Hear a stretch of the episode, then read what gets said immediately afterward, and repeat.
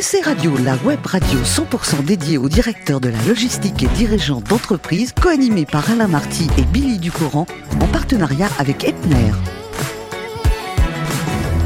Bonjour à toutes et à tous, bienvenue à bord de scradio.tv, la radio 100% consacrée à la supply chain. Vous êtes plus de 3900 directeurs de la logistique, patrons d'entreprise et VIP également abonnés au podcast. On vous remercie d'être toujours plus nombreux à nous écouter chaque semaine. Et vous pouvez réagir sur les réseaux sociaux, notre compte Twitter, SC Radio, du bas, TV à mes côtés. Pour co-animer cette émission, Jean-Thomas Schmitt, directeur général du groupe Epner. Bonjour Jean-Thomas. Bonjour Alain. Ainsi que Billy, rédactrice en chef adjointe de scradio.tv. Bonjour, Bonjour Alain. Alors on parle aujourd'hui avec le numéro 1 mondial de la distribution de matériel électrique. Attention, on n'a qu'à bien se tenir aujourd'hui. On, hein. on, se tient bien et ce sont les transports qui vont être à l'honneur avec deux axes forts, la digitalisation et l'environnement, donc avec Eric Maurice, directeur des transports de Sonépar. Bonjour. Bonjour, Bonjour Eric. Bonjour à vous trois. Vous êtes né euh, au mois de juin 1959 oui, grande année à toucher, à Souchet, pardon, dans le Pas-de-Calais. Vous avez très jeune développé ce qu'on appelle un intérêt aigu pour la justice. C'est vrai. Vous auriez aimé travailler dans ce domaine ou encore être policier? Aujourd'hui, c'est pas facile, hein, policier. Non. Alors, comment vous avez choisi de vous lancer dans un DUT, DUT pardon, technique de commercialisation? Hmm. Alors j'avais la volonté de travailler un peu dans la justice, mais j'aimais beaucoup, beaucoup le commerce et euh, la, la, relation, le, le, contact avec les personnes. Et donc euh, voilà, cette voie m'a immédiatement euh, intéressé. Et, euh, et j'essaie de continuer dans ce sens euh, encore aujourd'hui. Pas de regret de ne être devenu policier? Non, mais par contre, en termes de reconversion après la retraite, à la retraite, ah, j'ai une petite. Ou juge, vous seriez très bien comme juge. Non, alors j'ai plutôt envie d'avancer vers la conciliation. Ah, très bien, vous n'êtes pas loin quand même. Hein. Alors vous avez un parcours atypique parce que euh, vous avez fait, et c'est incroyable à notre époque, hein, avant, vrai. je dis pas, mais à notre époque, une seule entreprise dans votre carrière, 40 ans. Chez Michelin. Ah bah non, c'est pas Michelin. chez Sonépar. S'il n'en reste qu'un, je serai celui-là. C'est un petit peu euh, votre devise euh, Non, alors c'est vrai que c'est une espèce en voie de disparition, comme j'ai toujours tendance à le dire. Mais dans un groupe comme Sonépar, ça arrive. C'est un peu plus euh, courant qu'on ne peut l'imaginer. Euh, le, les, fondements du groupe font qu'on peut y être attaché et, et, y rester de très très nombreuses années. Hum, en 2016, vous allez quitter la direction de l'équipe logistique pour les transports. Au niveau de la France, c'était votre choix? Vous pensiez évoluer comme ça? Ou on vous l'a imposé? Ah, C'était vraiment un choix. Je me suis -hmm. occupé des transports depuis de très très nombreuses années, en parallèle de, de la mission sur, euh, sur un entrepôt logistique.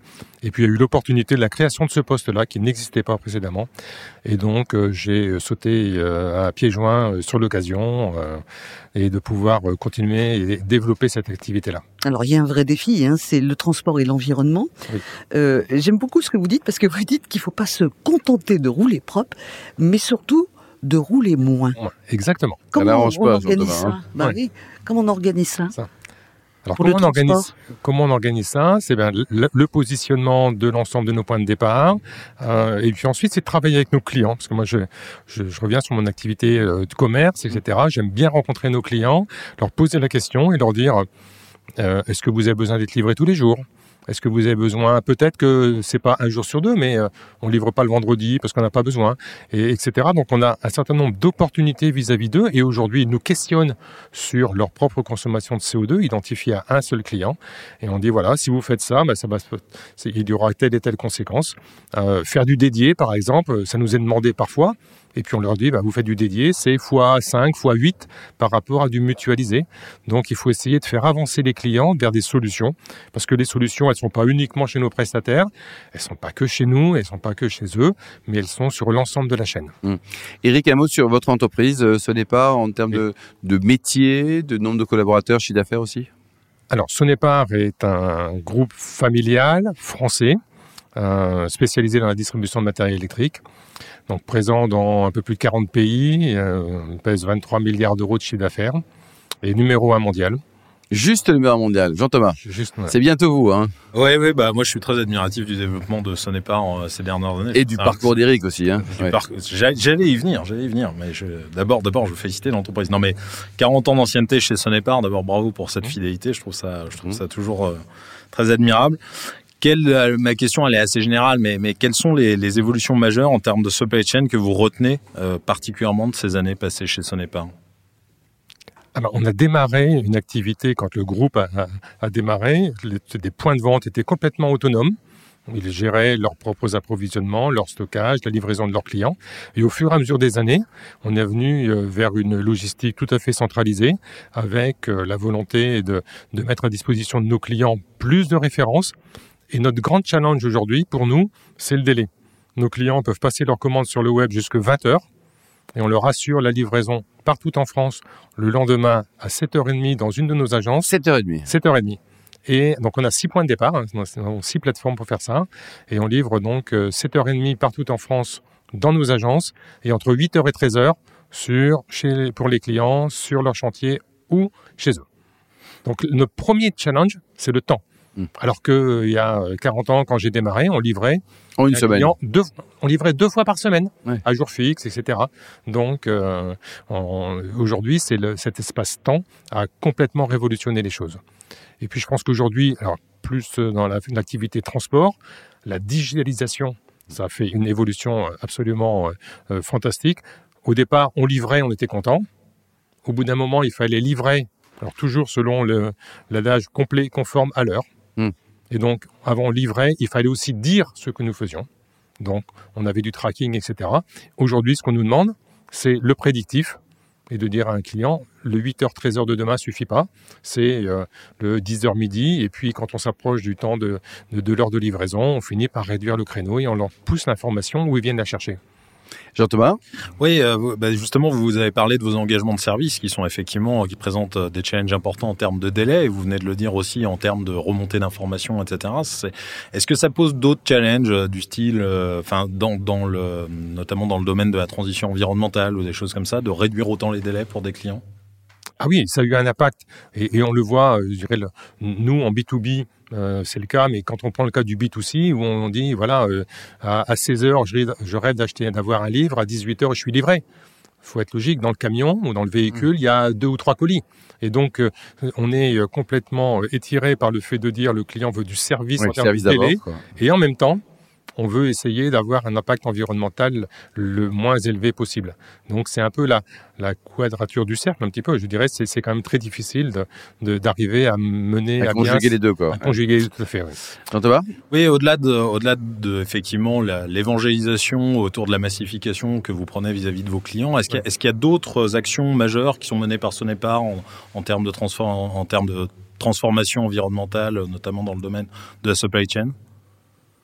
Alors oui, je dirais que alors j'ai un peu plus de mal sur la supply chain, mais parlons de transport. On essaie de travailler avec nos prestataires pour globaliser avec eux, pour étudier leur plan de travail, leur plan de traction, leur comment et, d'être en, en, lien avec eux pour essayer de d'avoir une activité qui soit euh, la plus en rapport. Je vais toujours prendre un exemple et, il va aller avec euh, ce que le travail qu'on fait avec Jean Thomas.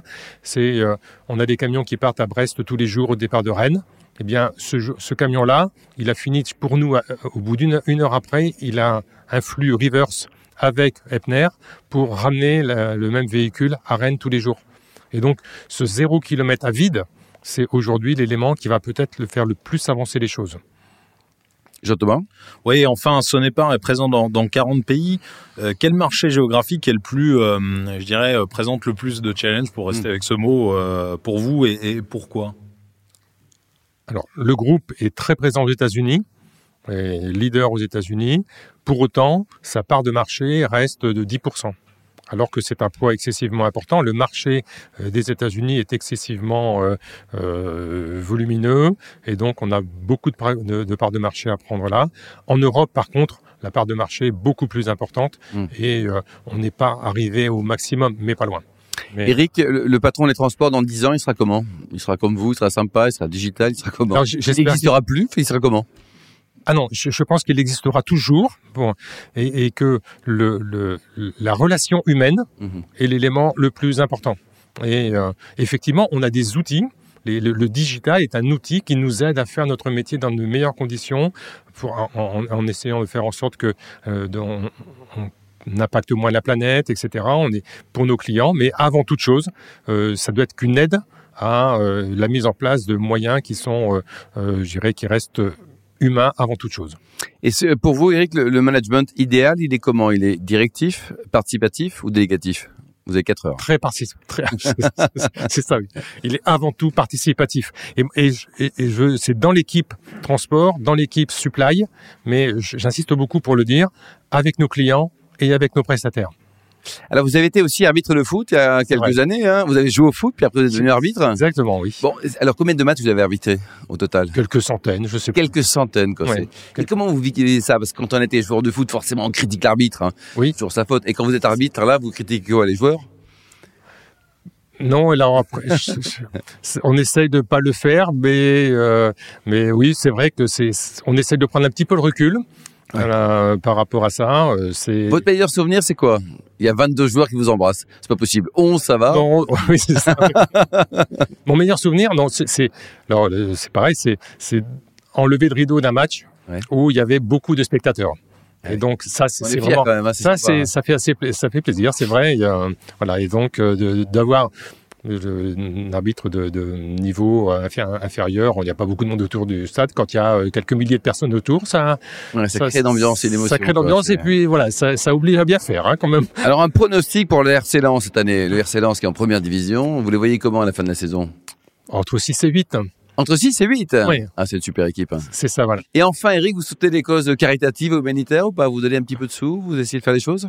Oui, j'essaie de, de quand, quand, on est marqué par certains événements, on essaye de, de, de, de, de participer, participer, un peu à un certain nombre de choses. Et donc, euh, donc effectivement, euh, la, la, recherche contre le cancer peut me toucher euh, quelque peu, euh, euh, comme certaines autres choses vis-à-vis des personnes qui sont les plus précaires. Mmh. Comme les restos du cœur, peut-être. Comme les, comme les restos du cœur, par exemple. là, je suis à la génération Coluche, donc ça joue aussi un petit peu. Merci beaucoup Eric, merci également merci à vous. Beaucoup, Billy et Jean-Thomas, fin de ce numéro de scradio.tv, 100% supply chain. Retrouvez toute notre actualité sur nos comptes Twitter et LinkedIn. On se donne rendez-vous mardi prochain, 14h précise, pour une nouvelle émission. SC Radio, la web radio 100% dédiée aux directeurs de la logistique et dirigeants d'entreprise en partenariat avec Epner.